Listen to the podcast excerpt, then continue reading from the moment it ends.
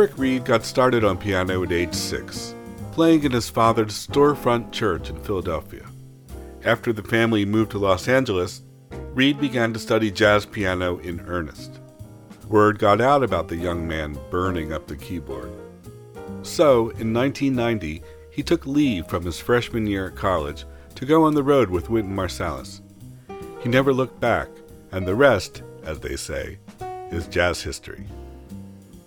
I'm David Gorin, and this is Jazz Stories from Jazz at Lincoln Center. On this edition, Eric Reed discusses the process behind the making of his 20th album, Something Beautiful. The interview is taken from a listening party hosted by Ken Drucker at the House of Swing in October 2011. We were just talking. This is your 20th CD as a leader. Apparently. When I read that, I said, 20 CDs? It's 20 CDs in how many years? I guess 20 years. I made my first CD in 1989. So 22. You know, yeah. Ish. It kind of, I mean, I didn't record every single year. There was some couple of years where I didn't record at all. Mm-hmm. But there was like one year where I made like 3 records.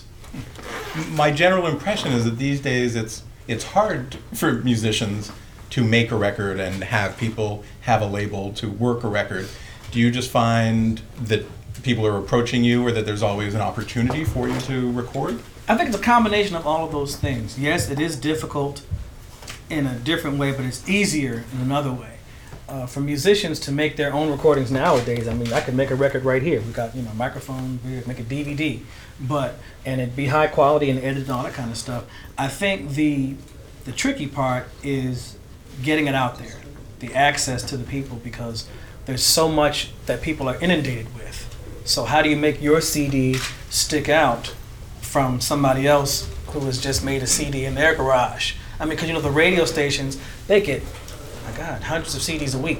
Please play my CD on the radio. Please play my... So unless you have an in, or unless they know who you are, all that kind of stuff, I think radio trusts me, if I can say. I think they do, after all this time. They play my music kind of knowing that it's going to be on a certain level.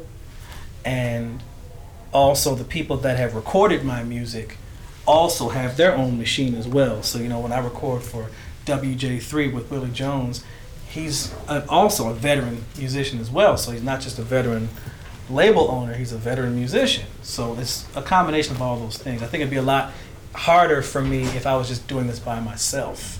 Everybody needs help. We all need help out there. And you've had the experience of working with major labels. Yep. And with smaller labels. Yep. Is the experience of recording, obviously the marketing and everything that goes around it is different, but is the experience of coming up with an idea for a record and recording, is it any different depending on who you're recording it for? No, it isn't, because I've got pages and pages of ideas. I'm already thinking about the next 3 or 4 records that I want to do. So I keep saying to Willie, hey Willie, why don't we do this record? Well, I want to do a tribute to Rodgers and Hart, or I want to do a tribute to Burt Williams, whatever. He's like, okay, that's fine. Let's do this tonight. He's been trying to get me to do a solo record for about 3 or 4 years now. And for various reasons, it hasn't always happened, because he's busy, I'm busy, whatever. Let's try this. So I'm actually going to do it. Okay, well, we can put him on the spot. We should point out yes. Mr. Willie Jones. Willie Jones. Now, this one is called Something Beautiful. Yes. It seems like a collection of songs that you love. All my albums are. Okay, is there any greater theme than that? Is it just music that you love? This particular CD came about as a result of a long list of songs that I've been compiling over a lot of years. And what I discovered from this project is that I actually am very fond of very pretty melodies. I like playing pretty things. Most people know me for having kind of an aggressive style, a percussive style, or churchy style, whatever. But I really like to play things that are just pretty and melodious to the ear.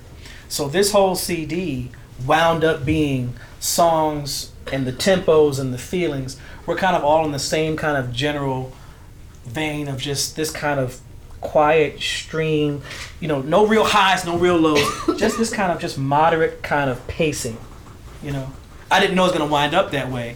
And after we listened to the whole thing, I was like, wow, is anybody going to hear this? Willie was like, dude, shut up. And Willie's like, you know, my number one fan, because since we've known each other since we were teenagers, 17, 18 years old. And so I don't know anybody in the jazz world that has ever had my back more than he has. We've always played a bunch of gigs together. I've played on his records, he's played on my records, and we've, even before we were playing jazz together, we were playing gospel music together. So that's how far back we go. So if I ever came to a point of self-doubt, Willie would just, you know, smack me in the back of the head and just, you know, you're good, you're fine. And Willie is the producer. Willie is the producer. Can I ask you a question? I get asked this question a lot, and I always like asking people, what does a producer do? It depends on the genre. Mm-hmm. For instance, somebody like Quincy Jones. Now, Quincy Jones is actually an amazing producer, because part of what he does is he helps to create the concept for the recording so that it has some continuity. So you can't give him credit for Michael Jackson, but you can give him credit for Michael Jackson's albums, the overall package. Michael was the talent. But Quincy, you know, is Michael going to call up, hey, you know, Porcaro, I need you to write me a song? Mm-hmm. Mike's not making that call. So what Quincy would do, Quincy calls all the musicians, he calls the studio, he gets the arrangements together, because all he wants Michael to do is come in and sing. And that's really all the artist, a pop artist, needs to do. An artist just needs to come in and just sing. A jazz producer, on the other hand, and it varies. You've got a Teo Macero, you've got a Orrin Keepnews, you've got, you know, all these different types of producers. Willie Jones, to me, is such a positive force in the studio, because he's not really functioning like a producer. He's more of an overseer. Technically, he's the producer because he booked the studio, so I don't have to worry about that. But I knew what musicians I want. Now, see, jazz is different in the sense that jazz musicians, we have an idea of what we want the record to sound like, and we pretty much come in prepared to do that. And basically, all we need the engineer to do, just press play and record and shut up. You know, but Willie also gives me some perspective. So I say, hey, Willie, what do you think about that? He'll say, you know what, let's do another one. How about a little bit slower? This record in particular, having Willie as a producer was really helpful for the drummer, Rodney Green, because a lot of this music was new. And the three of us, me, Rodney, and Reuben, we hadn't played together as an ensemble much, and definitely hadn't made any recordings. So there were a couple of things, Willie's ear being objective, because he wasn't actually behind the kit himself, but knowing the drum kit, there was something, I think it was on In Your Own Sweet Way, there's a particular pattern that Rodney was trying to figure out. And Willie said, hey, why don't you try X, Y, Z? And that can be kind of tricky, you know, especially with a drummer like Rodney Green, who's extremely singular, to be open to another drummer's point of view about what he's doing. You know, that's a great producer. He knows when to and when not to.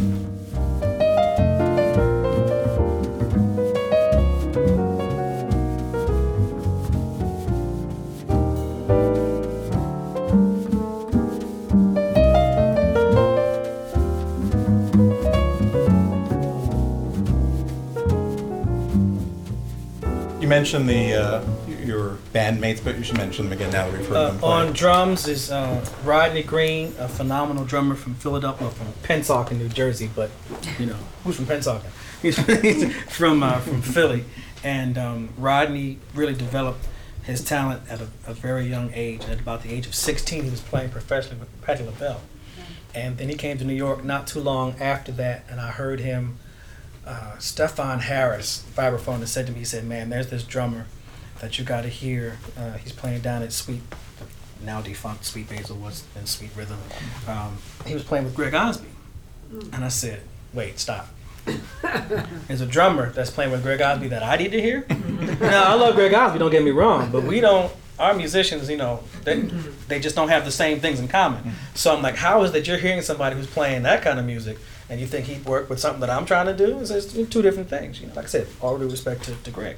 So, I wasn't doing anything. I went on down, and man, he was just doing it. The energy of what he was doing, even more so than what he was playing, was like, wow, this kid's really got 18. Okay, I'll start, you know, checking him out. So I started working with him for a couple of years, and then on bass is Reuben Rogers, and I can't say Reuben's name without smiling, because I met Reuben, I think he was playing with Teodros Avery, a tenor saxophone player. And I've always loved playing with Reuben because playing with Reuben is like riding a runaway horse. He might jump off the cliff, he might not. He might. You just never know what's going to happen. And I was just listening to this, thinking to myself, man, everything he's doing, I just love, because he keeps the music from being boring. Plus, watching him also, when he walks and when he's soloing, he's always very exciting to watch. I always like to compare him a little bit to Richard Davis, because Richard Davis's style is very, it's never just quarter notes all the time. It's going to always jump into something else. So that keeps a kick into the music. And I needed that. I needed the both of them and their energy that they brought, because they're both two very different types of individuals. But it's a very funny thing with bassists and drummers. That's a married couple, and in a lot of ways, because they're playing with each other more than anybody else in the band. And if the bass and the drums aren't locking up, the music is just not happening.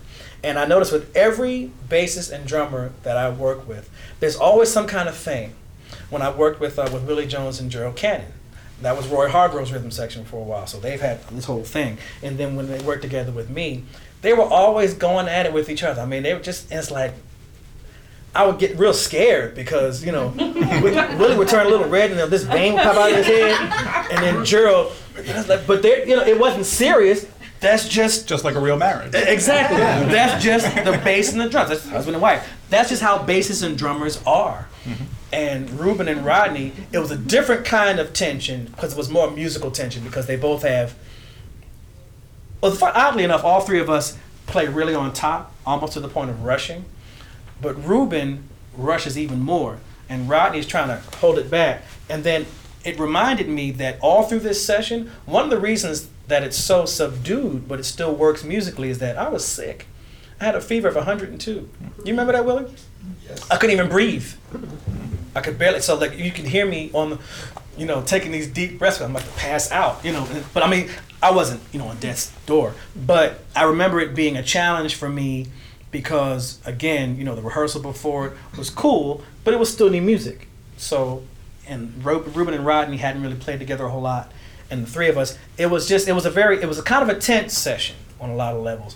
But I think, all in all, the subdued nature of the music is kind of an odd result. Yeah, the tension is not apparent. It's not really all that apparent, unless you're really listening. Because they're clear.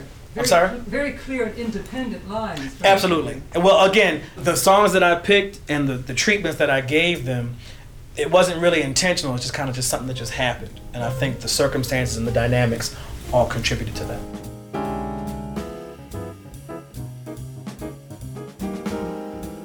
Pianist Eric Reed. You can hear Eric Reed in performance by going to Jazz at Lincoln Center's radio program archive, www.jalc.org/jazzcast. You can find all of our jazz stories at jalc.org and on iTunes. Jazz Stories is produced at Murray Street by me, David Gorin, with Alexa Lim and Stephen Rath. Support comes from Jazz at Lincoln Center. Consider becoming a member and experiencing America's great jazz art at Rose Hall, our House of Swing. You'll find schedules and more at jalc.org.